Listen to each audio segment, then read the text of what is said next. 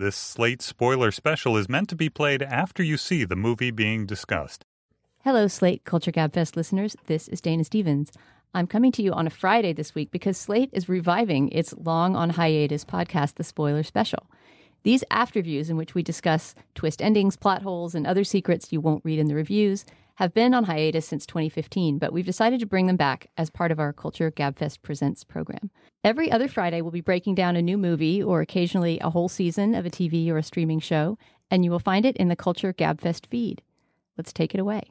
I'm here with a Slate spoiler special podcast on It, the new Stephen King adaptation directed by Andy Muschietti and starring a whole host of talented teen thespians. So, joining me in the Slate studio to talk it are Aisha Harris. Aisha is a culture writer at Slate and the host of the Great Slate podcast, Represent. Hi, Aisha. Hey, I'm glad this is back. Yeah, me too. and I'm glad you guys are here for it. I'm actually really happy about the reinstatement of the spoilers. It's one of my favorite Slate things to do. And I'm joined by Sam Adams, who is the editor of Slate's culture blog, Browbeat. Hello. Hey, Sam.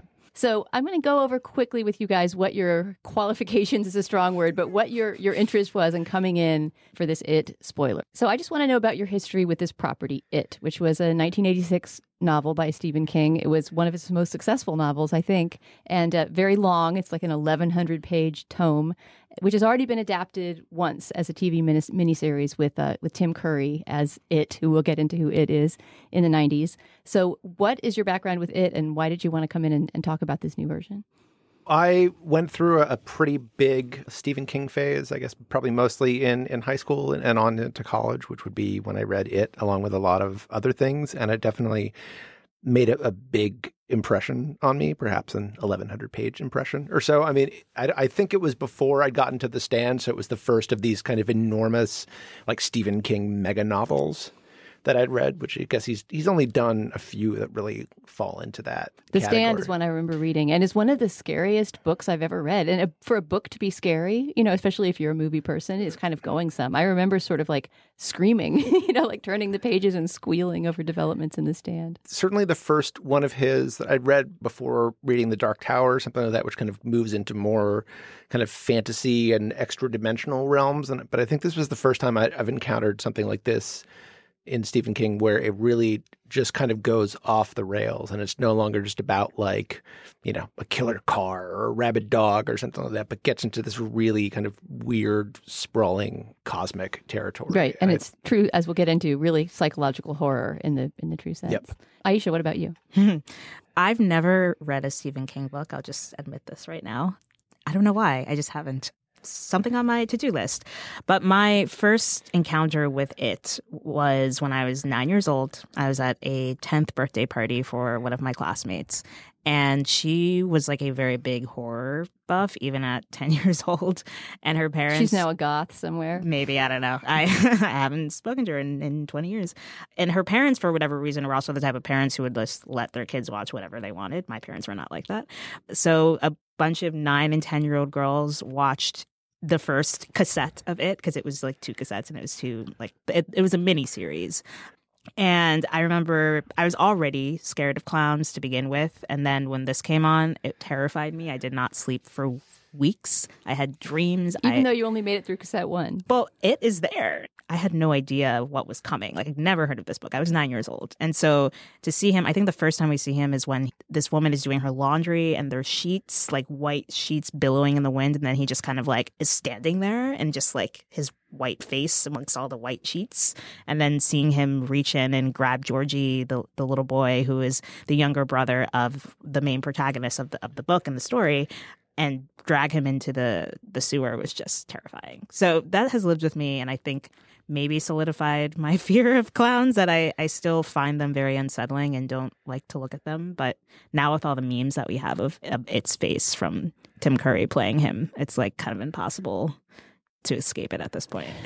I think we should uh, two things at this point. I think we should retroactively prosecute the parents of that child for seriously child endangerment. Yeah, yeah. I have yeah. an eight-year-old daughter, and if someone showed that movie to her at a slumber party, I would murder them. Yep. Yeah, yeah. I came home from the screening last night, and my 11-year-old daughter asked me, "So, what was the movie you saw tonight?" I just said, "You, you don't want to know. It's too close to bedtime." Yes. But the other thing I think we should do is if we could drop in a little audio clip here of Tim Curry as it. I didn't see that old version, but apparently he was kind of the definitive evil clown, and with the love for Tim Curry that I have, I just feel like we need a little salute. Oh, you want it, don't you, Georgie? Oh, of course you do. And there's cotton candy and rides and all sorts of surprises down here. And balloons, too. All colors. Do they float? Oh, yes. They float, Georgie.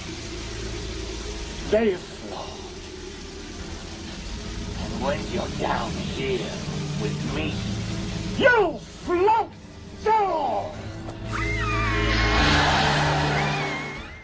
So now to the 2017 adaptation of It, which, as this movie blatantly admits in the closing credits, is chapter one. It's not even dangling the possibility of a sequel. It just is flat up the first half of a movie. And we can talk about whether that makes the ending feel sort of unsatisfying and, and suspended. But let's just quickly summarize for folks. Well, actually, what I like to do before we even get into the summary is just go around and get a really thumbnail reaction, like good, bad, would you send friends to this movie, each of you? I was hoping that it would be scary, even though I hate clowns. Like I like to be scared at this point. And while I wasn't terrified, I've seen scarier movies in recent years. I did still find uh, Bill Skarsgård as it very unsettling. And there were moments, I think, where it was very scary. I think I would recommend it to friends, especially those who like Stephen King. Stephen King himself seems to prefer this version, I think, to the the original miniseries. So I would suggest it. It's not great. There's a lot of problems, Yeah, but yeah, yeah. I, I too found it less scary than I expected, and we should get into why. But I think that particularly teenagers, older teenagers who can handle horror, I feel like it's a good sort of teenagers going out for a scary movie night kind of movie. What about you, Sam?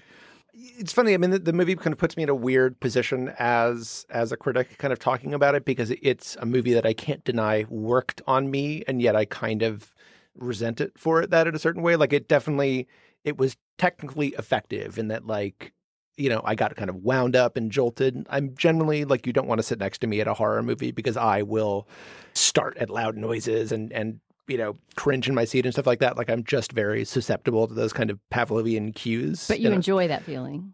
Uh, no, I don't. I mean, I like, I love horror, like good horror that's really sort of about like something deeply scary. This just felt like kind of being put through a meat grinder for 100 minutes, or I guess it's oh, it's, it's 130. over, yeah. over two hours. Yeah, yeah. It ju- it just you know left me kind of frazzled and not particularly fulfilled in any. The meat grinder is more psychological than it's not graphic. It's not the kind of movie. I mean, I guess there's a couple bloody scenes and there's certainly scenes involving, you know, jump scares and, and things like that, but it's not the kind of movie like Saw. You know, you're not going to watch people be dismembered and tortured or anything like that.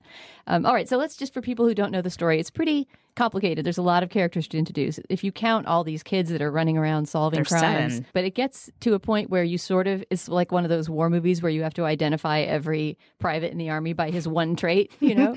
Yes, Um, and they so- all have one trait. So let's Yes. go through these these seven kids and their one traits, and uh, and then sort of set up the problem. We're in Derry, Maine, a small town in Maine. Stephen King often seems to set his books there, and of course lives there himself. And in the book, I believe we start off in the fifties, and then the second half moves, you know, when the kids are grown up into what was then the present day of the eighties. So that's all been graduated up to the present day. So we start in 1988. And the late 80s is basically when this whole first chapter takes place. Does one of you want to jump in and set up what's going on in the town? I mean, as you mentioned, Aisha, in the very first scene, this little boy, Georgie, goes to float his paper boat down a rainy gutter and winds up having a conversation with an insane clown who peers up out of the sewer. We don't know whether this is in his imagination or what until he gets his arm ripped off and gets pulled into the sewer with the clown. And uh, then we skip ahead to a year later. The boy has still not reappeared, and we start to learn things about the town of Derry. Anybody want to jump in and mention some of those things? Well, I just want to say that I mean that opening scene really, as far especially as far as like taking kids to the movie, like that opening scene really sets the tone for us because I think in the TV version, like Georgie just gets kind of you know pulled into the Just- sewer or something. yeah. Like this shows you like the kid's arm getting bit, bitten off, and then there's an overhead shot of him like pumping blood into the rain, um, and then the hand comes out and like pulls him into the dream, But there's a very clear beat where you're like looking at a I don't know how old is the kid like five six whatever Seven, yeah, something like like with a, with a severed arm like bleeding out in the street before he gets pulled into the sewer. So yeah, which is why, once again, really do not take kids the age of Aisha when she first saw it. This movie, No, it's just it's it. too nightmarish. Um, so, but then what we start to learn afterwards about this town with clowns in the sewer is that a few hundred years back. How long ago was it back? Maybe back in the industrial age, so 150 years ago or something like that. Yeah. there was an explosion at a Easter egg factory or something like that. Do you understand what the Easter egg explosion was? I confess Uh, it seemed like it was like an Easter understand. parade or something like that because it's it, they calls it like the Easter explosion. It's like yeah, it's like the 1890s or something, and it's um, I guess it was maybe during the point before child labor law, so it could have been a factory blowing up, but it just felt like because most of the victims were children, like maybe it was a parade or an Easter egg hunt or something like that, some sort of event where like most of the most of the people at it would have been kids. And so that's kind of the originary horror of this town. Although how it's quite tied into the clown, I don't understand. Did the mm-hmm. clown make the explosion happened? I was very confused. One of the boys, Jeremy Ray Taylor, who plays Ben, he's the overweight kid because you always have to have an overweight child in these movies. yeah, it's like the, the Stand fat by kid. Me classic, the fact. Exactly, the Goonies, all that stuff. He's kind of the outcast of the outcasts at first, and he spends his time in the library. And so he, while he's in the library, he discovers like he's looking up the history of Derry, and so he's mapping out all of these events that are happening. And as he's looking at these photos, like sometimes it will appear, and like he appears in other ways too. But then again, like you said, it's never really like explained what it has to do with these factory explosions happening and i wonder if that's tied up in the second half i don't know I don't know. I mean, it's just this sort of ancient evil. Like there's that. I mean, there's an implication that there was sort of uh, basically kind of you know Roanoke type like you know Croatoan disappearance back in the 1600s or something like the 19. I think it's 19 people who signed the original Derry Charter, like all sort Oh, of that's vanished, right. It and goes there was all the a, way back to colonial a, a bloody trail leading to the the the town well and stuff like that. And I think if this is not in the movie for probably fairly obvious reasons, but I think in the book it's it's implied that this is Lovecraftian horror from between dimensions that slammed into the earth on an asteroid or something like that and has just been just happens to have been located in this small town in, in Maine for I don't know hundreds of years if not millennia. and he comes out every 27 years i guess to feed on kids Yeah. For how long i'm not sure until he's full i guess Seems like about a year, yeah. yeah and so yeah, so the, so the fat kid Ben figures all of this out in his library ramblings. Then he crosses paths with this other group of kind of outcast kids. We should say this takes place mainly over the course of one summer. So it's the last day of school as we start the movie, and uh, there's a kind of a fun recurring theme that whenever the kids are too scared to do whatever their next adventure is, whatever next horrible thing they have to explore, they'll say, "This is summer. We're kids. We're supposed to be having fun," but they're not having much fun at all. So who are some of the other kids? You've got Bill, who's the older brother of the disappeared boy, um, who stutters. he's That's the his stutterer, trace. Yeah. the stutterer, Yeah. and he's also like obsessed with trying to figure out what happened to his brother. He like at one point his father finds this maze or this reconstruction of the sewers that happens. He's like, we got to find where Georgie might have landed. So yeah, he's obsessed. He's a stutterer. There's also Richie Tozier, who is played by Finn Wolfhard, and I think he's the one from Stranger Things. He's Things. the one from right? Stranger Things, yeah. Yeah, and he's got glasses and is really like kind of a a dick. Yes. He's just kind of like the loudmouth. He's always making like he's, he's he's that kid who's sort of pretending that he's like has all the sexually experience, sexual experience, even though he's never uh, almost certainly probably like never kissed a girl or anything like that, and is always Yeah. making kind of you know your mom jokes about. Comebacks like better than spending summer inside your mom. Yep. Yeah. High five. and you have the hypochondriac who's played by Jack Dylan Grazer. His name is Eddie in the movie. And he is also kind of a smart aleck. Like the two of them trade a lot of barbs and, Yeah. and go back and forth. That kid, the, the kid and he who- has asthma. who has asthma or his mom convinces him has asthma is one of the many places where the darkness of the parental force in this universe is is asserted, right? We'll get to the other one later, but it's basically implied, if not stated, that his mom has Munchausen Yep. syndrome by proxy, right? That Yeah. she's spent her her whole life nursing her son and making him believe that he's frail and fragile when in fact he's perfectly healthy. Mm-hmm. Oh, then there's Mike, the one black kid in the group, and also, Yes. and it's not the new kid in town, but the homeschool kid they call him. So he lives on a sheep farm, where his his job, which is incredibly hard to watch, is shooting sheep between the eyes with bullets, which couldn't help but make me think of the Charles Burnett movie Killer of Sheep. Yeah, I actually had that exact reaction. I was like, oh, this is interesting. And you also have Stanley, played by Wyatt Oleff, who is, uh, you know, the Jewish kid in town. So, I mean, there is this, I guess, I don't know, subtext, this kind of theme running through the movie that they are, you know, not just outsiders, but also kind of, you know, racial or religious or sort Oh. of like ethnic others. So there, there is this kind of, you know, they, you don't, never actually says that like they're singling out Mike because he's black, you know, but they, they tell him like, you know, get out of Derry, like you don't belong here. You know, there, there's, and the same thing with, with um, Stanley is the Jewish kid. So you definitely, the, the town bully um, is, and we find it as the son of this kind of, you know, drunken, abusive sheriff does seem to be kind of latching on to their, their differences. And so then, last of all, and maybe most surprisingly of all, this group of nerdy high school freshman boys is joined by this lovely young girl named Bev Marsh, who's played by Sophia Lillis and who is an outcast, I guess, because there are these rumors that she's a slut floating around the school and around the town, even though in fact she seems to be a very inexperienced girl. But she takes up with these boys, and especially after she learns about the clown sightings and their summer project to figure out what it is, she joins them on their adventures as well. Two of the boys are in love with her. All of them are kind of, you know, have a crush on her, I guess, because she's the one girl in their midst. But two of, of the boys, the fat kid Ben and our main protagonist, Bill, have serious crushes on her, and that becomes a theme in the movie as well. And there is that scene. There's a scene where they all go skinny dipping, and she's or not, skinny dipping, but they strip down to their underwear and jump into this quarry, and she sort of you know falls asleep listening to I, I believe it's it's Bust a Move afterwards, and then the boys are all just kind of staring at her like in her underwear, laid out in the rocks, with just this kind of just this just this awe. Really, it's it's almost not even sexual. It's just like I mean they're just can't believe that like this girl is like in front of them. I love that scene. I mean, I would say in general that the scenes not having to do with monsters are my favorite part of this movie. And one of my complaints is that there aren't enough of them. There's not quite enough development of the relationships between and among the different kids. There's enough that we get to like them, and all the kid characters I think are uniformly well cast and great. And I hope have futures in, in acting. And I'm curious to see what they'll find, who they'll find for their adult counterparts in part two maybe now we should get to the horror itself because hand in hand with my loving of the scenes where the kids are just being kids and trash talking and hanging out together is that I think that the, the horror comes too hot and heavy in this movie. There's not enough pacing. There's not enough dealing out to me of the scares, and as a result, the scares really started to to dull on me and be less and less scary every time. I don't know if you experienced that. Well, it's funny because I feel like the trailer was sort of laid the groundwork for what the movie was. There were several trailers over the course of you know this six months or however long this whole campaign actually started. And as soon as I saw the trailers, I was like, we're seeing a lot of it. like so many shots of him. And I was like, are we getting all of the jump scares from the movie? And they just kept coming. And I was like, I wonder if part of it is that because we already have the Tim Curry it. We know what it is going to look like. We know he's going to be a scary clown. And they're just like, well, there's no point in us withholding and holding back. So let's just go for it.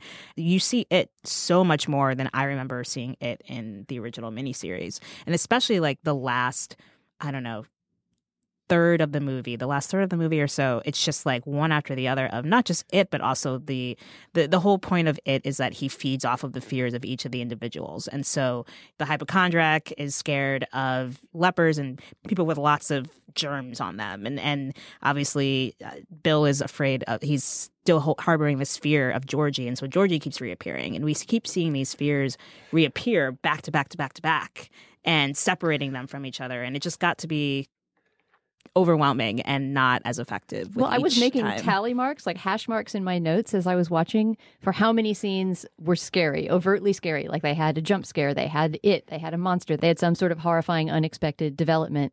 There were more scenes like that than non scenes. You know, it would sort of be like an entire five pair hash mark of scary scenes and then maybe one of those downtime scenes like the kids lounging on the bank of the quarry and especially from the director andy muschietti who directed mama i don't know if you guys saw that horror movie yes yep. with jessica mm-hmm. chastain yeah. very much the opposite a very minimalist also lower budget of course but a very minimalist horror movie that really dealt out its scares very sparingly and uh, he seems to have gone the opposite maximalist route here which i have to say the audience that i was sitting with loved that approach although they also probably found it maybe more comical than scary sometimes yeah they were definitely laughing at the at the setups by the time we were an hour into it i mean the moment for me i knew that the movie was blowing it um, was about three minutes in. It's really the the first scene. There's a uh, Georgie ends up kind of in the sewers getting eaten by Pennywise because his brother has made him this paper boat that he's Pennywise floating in this the clown's name, yes, yes. While Bill is making the boat, he says, "Okay, well, you have to go down to the basement and get the wax, you know, to paint on this paper boat so that it'll float in the water."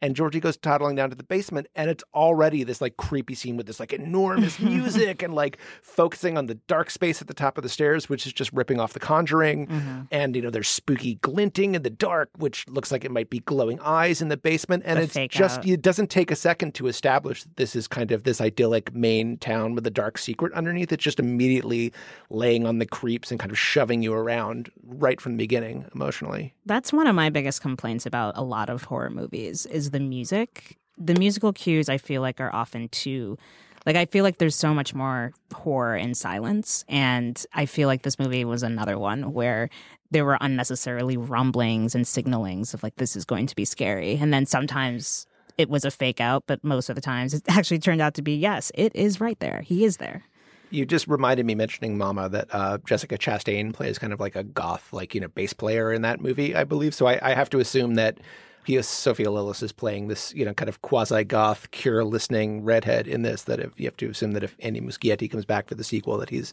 eyeing Jessica Chastain for that part. or Well, Molly Ringwald Yeah, She's compared to jokingly at one point, who would have been, of course, a contemporary at that point in the 80s. Yeah, Jessica Chastain was the first person who popped to mind when I thought, who's he going to cast in the sequel? I could actually go down the line and imagine actors playing almost all those roles. Jesse Eisenberg is a natural for the uh, the Jewish Yep. neurotic kid.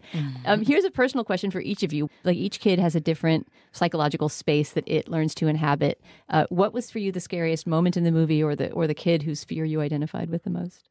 I mean, I think for me, the sca- like the pure adrenaline scare, the one where like I actually sort of jumped out of my seat, which I was surprised to have because it was one of those scenes from the trailer that was already in the trailers, but it went further. It was the one when they're in the the garage and they're you know flipping through these old slides, the slideshow, and you know as they're flipping through, the the slide projector starts to have a mind of its own and starts flipping through, and you see it appear but it goes even further than the trailer in which like it all of a sudden is like popping out of the the screen The And Ring style, right? Like Yes. the Japanese film, The Ring. I thought that was really well like just from a technical standpoint I thought that was really well executed and I actually like I was like oh this is this is unsettling and so that for me was like the part where I felt the most like uncomfortable that the idea of the slideshow going crazy was fantastic. I thought just the idea that your family slide carousel that you think you know what's in it suddenly reveals that it has these secret other slides that show an evil clown emerging from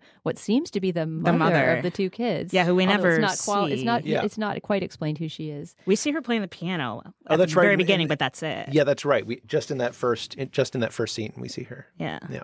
What was your scariest sound? I'm starting to move into a point in my life where I'm no longer sort of afraid as the kids, but I'm afraid for the kids. You know, my my daughter's several years younger than the the kids in this movie, but you know, she's not far off from the age that Georgie is, and the idea of this, you know, seven year old kid being left to like bleed out in the gutter is really something about that really kind of uh, struck and disturbed me. And so then Bill's obsession with his brother still being alive, possibly only being disappeared, and his father's attempt to make him deal with the fact that no, you know, it's been eight months, your brother's not coming back, he's dead. That I think really resonated me just as, as a theme more than any any particular moment. I think, you know, I guess there's a, there's a scene where he kind of sees Georgie standing in the water in his basement, and you could just kind of see the light off his rain slicker or something.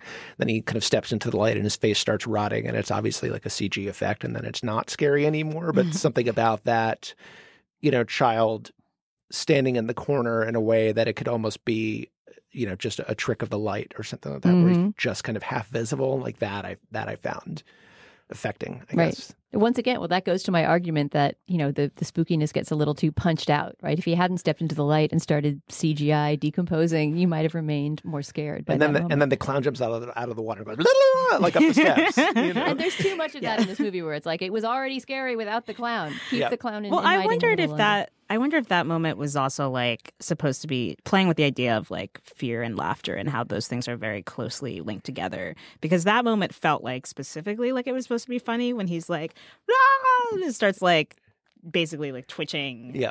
Um, and there were other moments too where it seemed like Bill Skarsgård was going for a more humorous tone than just straight up scary. There's a movie marquee in the town And at one point, it shows I, I don't know, I think maybe a Star Wars movie or something. But at one point, it shows Nightmare on Elm Street five, and there's also a poster of Gremlins in his his bedroom in the first scene, and it, it really does seem to be taking some of its cues from those sort of horror comedies Mm. of of the 1980s.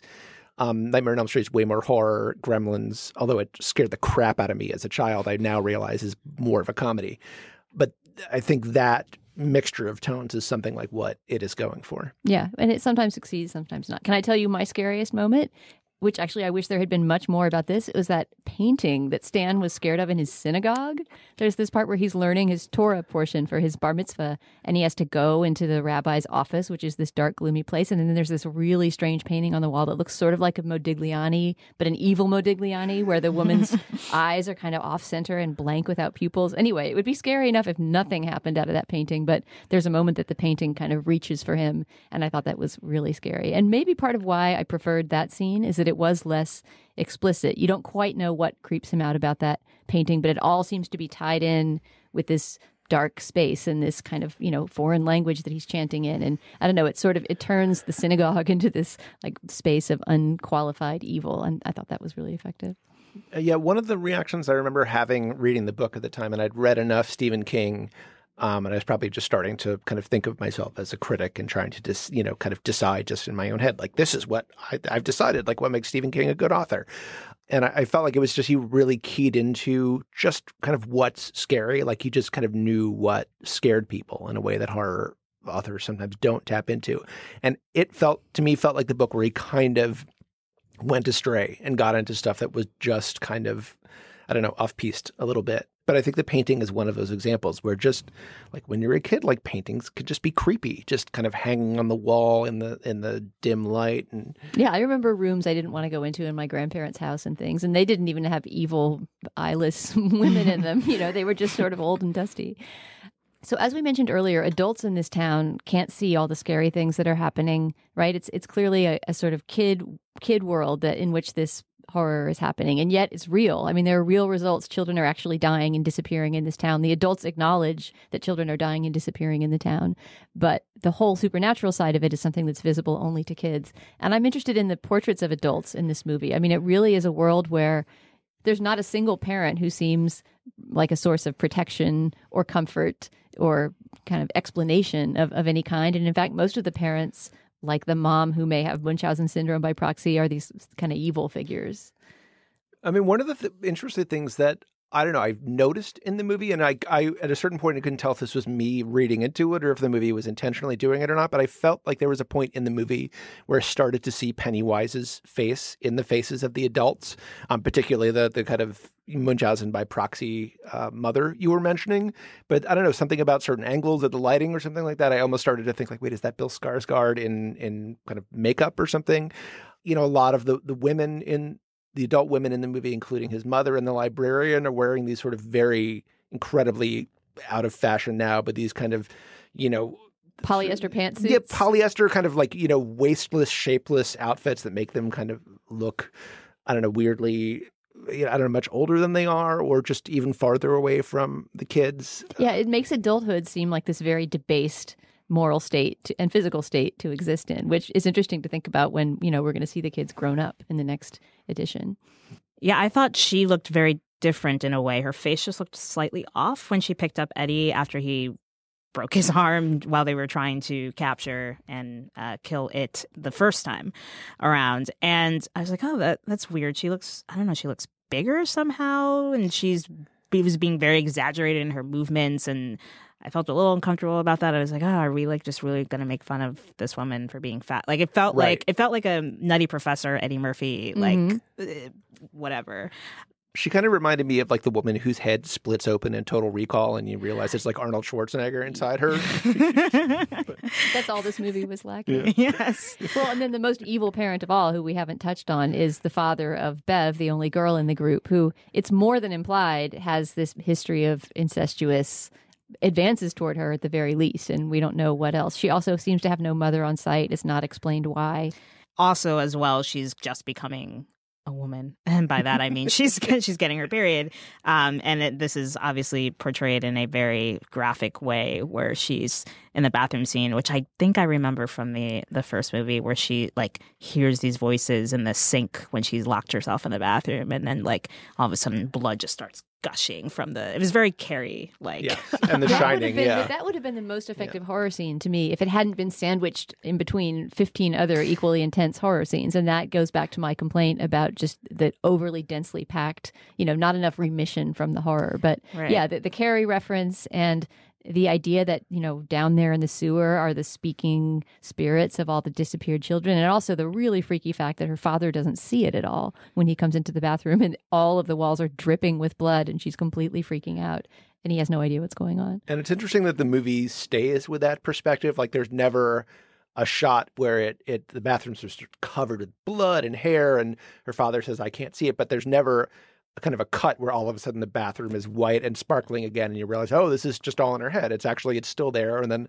all the boys come over and they have this big scene where they put on the cure and spend however long like, you know, squeegeeing the blood off her windows and stuff. But it is really there. It's not something that she's Yeah, and not cutting to that shot, which was kind of the horror movie cliche that you're expecting, right? Like, here's how it really is, does sort of convince you that you're in a world where the kids alone see the truth of what's happening. Right.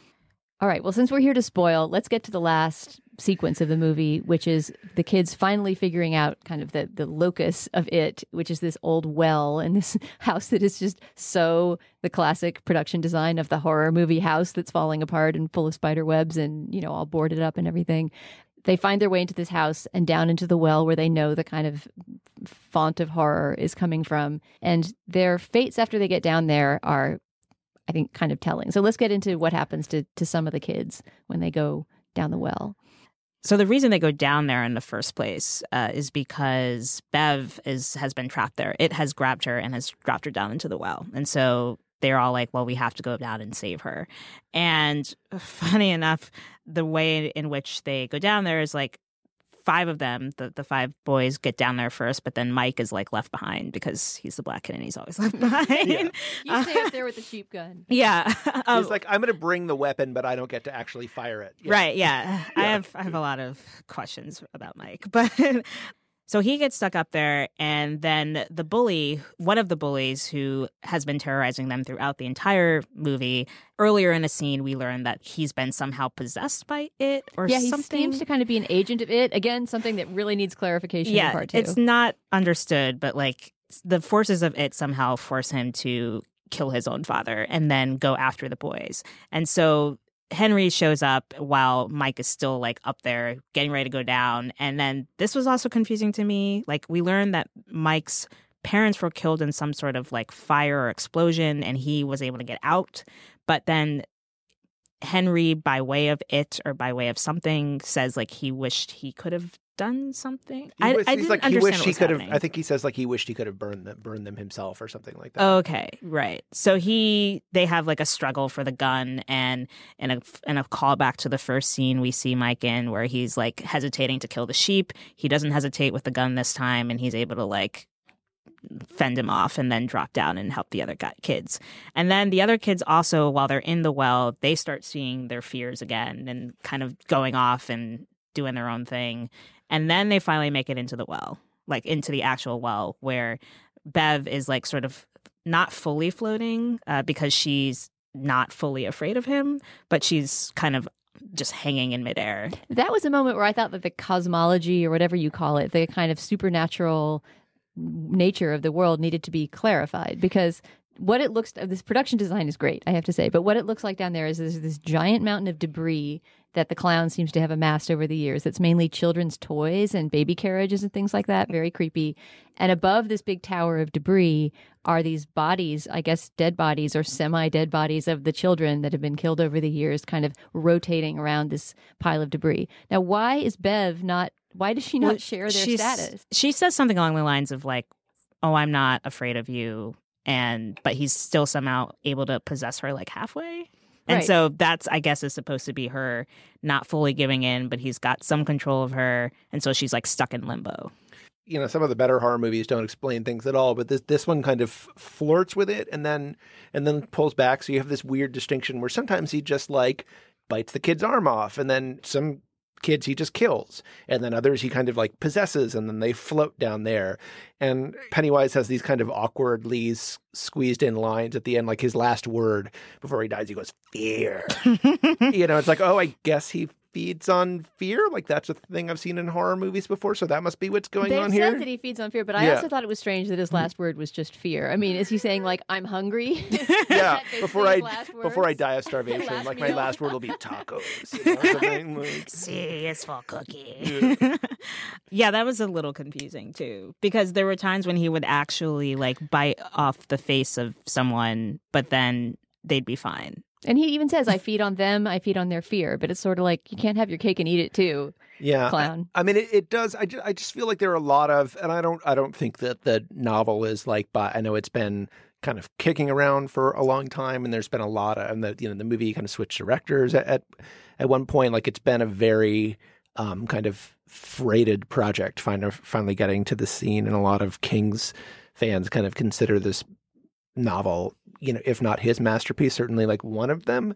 I don't think it's that, but I do think I mean I just remember a lot of, of themes in the book that kind of don't really get picked up here or get kind of paid lip service. So one of them is togetherness. I mean, it's sort of this movie overlaps in, in some ways a lot with Stand By Me. You know, it's about this group of kids confronting death and being kind of brought together by it. And, you know, one point, the, the first time they go into the house, um, I think it's Bill kind of observes, like, oh, you know, he didn't get us, you know, because we were together. And then that kind of comes back in the final scene when there's what's effectively like a raid battle um, where they all kind of go in against Pennywise at the same time. And that, I- I guess, is kind of neat and cinematic, but just also seems like a little clumsy. But it is it is better than probably the most notorious. I mean, not probably, very much the most notorious scene in the book, and one that is just was never going to make it any any adaptation. Is uh, the way it works in the book is that the kids are trapped in the sewers after you know defeating it or sending it back to his hole, and they um, decide that they need to bring themselves together somehow. So Beverly um, decides that all the boys need to have sex with her. And then they all do that in seriatim, and then they're all together. Um, and then they finally get out of the sewers. Are you Whoa. kidding Yeah. me? yes, yeah. So um, That's something that definitely. I'm, I'm uh. glad that did not make it into the 21st century, like pulling a train as spiritual redemption. I could just I could just picture like you know the the writer doing the adaptation. You just go through going through and marking up your paperback copy and just drawing like big X over that page. you know, Especially like- given that she's supposed to be this victim of like incestuous assault, like that's going to be a real expiatory move Yeah. for her. Yeah. hey guys, I got an idea. Yeah. Oh God. That's for the fanfic version. Anywho, yeah. The, the only other thing I wanted to get at about the ending, and then maybe we'll get to the cliffhanger a little bit, but is is Bill's resolution. Bill being sort of the protagonist to the extent there is one, the older brother of Georgie. So when he encounters Georgie underground in the in the place of the floating children and the the pile of garbage and all that, he has a most unexpected to me encounter with him. And what he basically does is he has the he has the very last bullet in the sheep shooting gun that Mike brought along. And after exchanging vows of affection with his brother and saying "I love you," he says, "But you're not Georgie," and shoots him right between the eyes. Yeah. Punctures a hole in his head. I mean, and that is like, that's one of the things where you go, oh, so the movie is, is supposed to be about like him kind of accepting death because the, his whole character dilemma is that his brother is is dead. Um, and he won't accept that, and he feels guilty, and that guilt actually gets underlined in that final scene where, you know, the brother says, you know, the boat was so fast, I couldn't keep up. You know, so it's the you know, Bill made the boat fast, and because Georgie couldn't keep up with it, went it down into the sewers. That's how he saw Pennywise, and that's how he got killed. So his guilt is kind of underlined, even though it's obviously not actually his fault. And because there's the the idea that Pennywise is sort of incarnating these kids' greatest fears, then maybe that's what's been underlying it the whole way that he blames himself not just for you know the way anybody in a family feels guilty when when someone else dies, whether or not that's rational or not, but that the kind of the core of it is, you know, I made the boat, you Mhm. know, and that sent him out into the rain, and that's when he disappeared. I guess in accepting that, he's no longer afraid of it. Yeah, it's just the graphic element of that that surprised me. I mean, it's it's not even a judgment. I guess it's just a Stephen King thing. You know, it's a full intensity thing. I mean, he doesn't just sort of reconcile with his brother and hug him, and then in maybe a nicer ghost movie, his brother would turn to ash and drift away because he's been mourned. He can forgive himself, but instead, he actually just re-kills and annihilates his brother, who, of course, then turns into the scary clown. So you realize he was only a shapeshifter in the first place. Right. I mean, you can kind of dif- divide horror movies into two camps. I mean, there are those that will kill the kids, and there are those that won't. And most of them fall into the later camp. And it's always usually when a director kills a kid early on. And, and um, I mean, it happens at the end of Mama, but it also happened in like um, Guillermo del Toro's Mimic. It's like a line in the sand where the horror director tells you, like, I am going to go there, you know, Mhm. and no one is safe. And just because this kid is eight doesn't mean I'm not going to Right. cut his arm off. Mama goes there, but it goes there at the end, at least in a redemptive sort of Yeah. way, where the kid who dies also sort of, in some way, joins her mother in another realm. And so it's sort of a happy and sad ending at the same time. Uh, what about the cliffhanger? Let's just get to the very, very end. After, as far as we know, it has been eliminated, although apparently not, because there's going to be a part two. He says fear, he disappears down into the well. And then we cut to, I think it's the first day of school, basically. September has started again, and all of our protagonists, the big seven, are meeting in a field and taking a vow. And so they all decide because one of them, the, the fat kid, I feel bad that I keep calling him the fat kid. Ben, is Ben. the character's name. You didn't you didn't write him though. Like that's yeah, he was written as he is the fat kid. fat it's not your fault that they wrote him that way. and I should say he is one of my favorite of the performers. I He love was the kid who plays him. He's a true kid. You know, it's like the kids in Freaks and Geeks, the uh, the geeks. That he actually feels like a, a child. Yeah.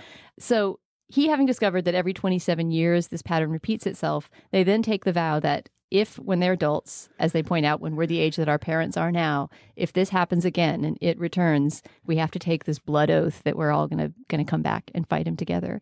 And then there's again sort of a harsh scene where they go around and cut all of their palms with a, uh, this piece of glass. This after the hypochondriac Eddie made a joke earlier about AIDS, and and, and st- there were so many '80s jokes, uh, which I thought was weird. I was like, they're all going to take a blood oath and share their blood. Yeah. I, the I- 80s. That was, a, that was a mischance for a line for Eddie for sure, with his fear about staph infections, etc. Yeah. But maybe he's gotten over it because of, of their their ordeal together. But so yes, they all take this blood oath, join their blood, and vow that they will join each other if need be in 27 years. And as we all know, need will be that they do that, and uh, and we're going to get another chapter. pretty Yes, I mean it'll really depend on how the movie does this weekend, but I think the director has said like I'm all on board for it, but I don't think it's officially. Yeah, go. it's a gesture of hubris to say chapter one, and it actually got a laugh in the theater that I was seeing it in. A delighted laugh. I think people were excited for there to be a chapter two, but just the brazenness of you know come back. It's almost a cliffhanger the way it's it like ends. a, it's like a James the James Bond will return Yeah, credit at the end. I do wonder had I not known that this like if I went into this not knowing anything about the book or the movie, the the first movie and not knowing that there is it's a very long book and that it's two parts and it's meant to be two parts. And I went to see this movie and then I saw chapter 1 at the end. How would I feel? I mean, there's signposting for sure. They do have that at the end, like right before it shows up. And I think they even say it earlier that like they need to like if they're adults. Like I think it's before they even get to the final climax, like after he uh after the first House of Horrors, um, he says something about that. But I think I I might have felt a little exhausted. Because it's it's a long movie, and it was it did not need to be two hours. They could have cut something. Two out. hours and fifteen minutes. two hours yeah. and 15 minutes like we've already said that the last third felt protracted i also like again henry's character that whole like possession by it thing like felt superfluous but yeah i think i would have felt like huh really do we need uh, do we, we gotta need that we gotta do this again. Yeah. huh? yeah. I guess there is something to be said for something that is actually planned to be two parts. It's not going to be the same movie because it'll be different actors. They'll be older. It'll be from a diff- different perspective. But I don't know. and in the present day, presumably. yes. Yeah, I, I think I'm of two feelings about it. I mean, I I laughed along with the audience when that chapter one appeared. It seemed like playing with the audience. You know, right? We'd be waiting for a teaser at the end of the movie, and there's that whole kind of blockbuster tradition. But yeah, there's also just the exhaustion of this movie has already bludgeoned me with clown sightings, and I'm not sure that I need to see that many more. And you're used to, I, I love the end of a horror movie when there's a feeling of catharsis. I mean, The Babadook is the movie that springs to mind, you know, where there's this feeling that you've been through this journey, you've experienced all this terror, and there's kind of a buckle at the end. It might not be that everything's fine and everything's happy. In fact, there's a, you know, somewhat creepy suggestion at the end of The Babadook that he's not gone. But but there's still a feeling of the catharsis having been complete in the viewer's body and mind, and that that didn't really happen in this movie. Right. We I mean, we don't really get that sort of emotional conclusion. Like the, I mean, the Babadook is kind of a purposeful anti-ending in the way that admitted that it's just like you don't defeat grief, you learn to live with it, and it's there forever, and it just becomes part of your life. I guess the same way in it, like once you accept it, then you not then you're not afraid. Yeah, this does. I mean, there is something pleasantly charming about a film series that's only two movies instead of three or seven or nine or or infinite. Well, who Um, knows? yes. Hollywood. Yeah. they might try to add a third part. Yeah, do like a Deathly Hallows and like split it into two two movies or a three part Hobbit or whatever. Yeah. But will you guys go? Are you excited at all to see part two of it? I mean, considering I have, I never watched the second part of the first one, and I know vaguely what happens. Like, I do remember seeing bits and pieces of the second part as an adult. Uh, I think I probably will, especially if the casting's good. Like, if Jessica Chastain's in it, I will go Right. see it. Right. Yeah, I'd have to say that even though we're laughing about these kids only having one trade apiece, I liked them well enough and I liked the young performers well enough that I like extrapolating them into the future and imagining how their lives might turn out. If nothing else, the completist in me will find it hard to resist. I mean, I can't leave a series half watched. All right. Well, thank you guys for coming in to, to uh, explore it with me and uh, for sitting through two hours and 15 minutes of clown jump scares. And uh, let's maybe do it again when the next one comes along. Yeah, in 27 years. All right. I swear a blood oath. All right. Well, thank you for joining us of this first reboot of the Slate Spoiler Special podcast. This episode was produced by June Thomas. The executive producer of Slate Podcasts is Steve Lickteig. For Aisha Harris and Sam Adams at slate.com, I'm Dana Stevens, and we'll talk to you in two weeks.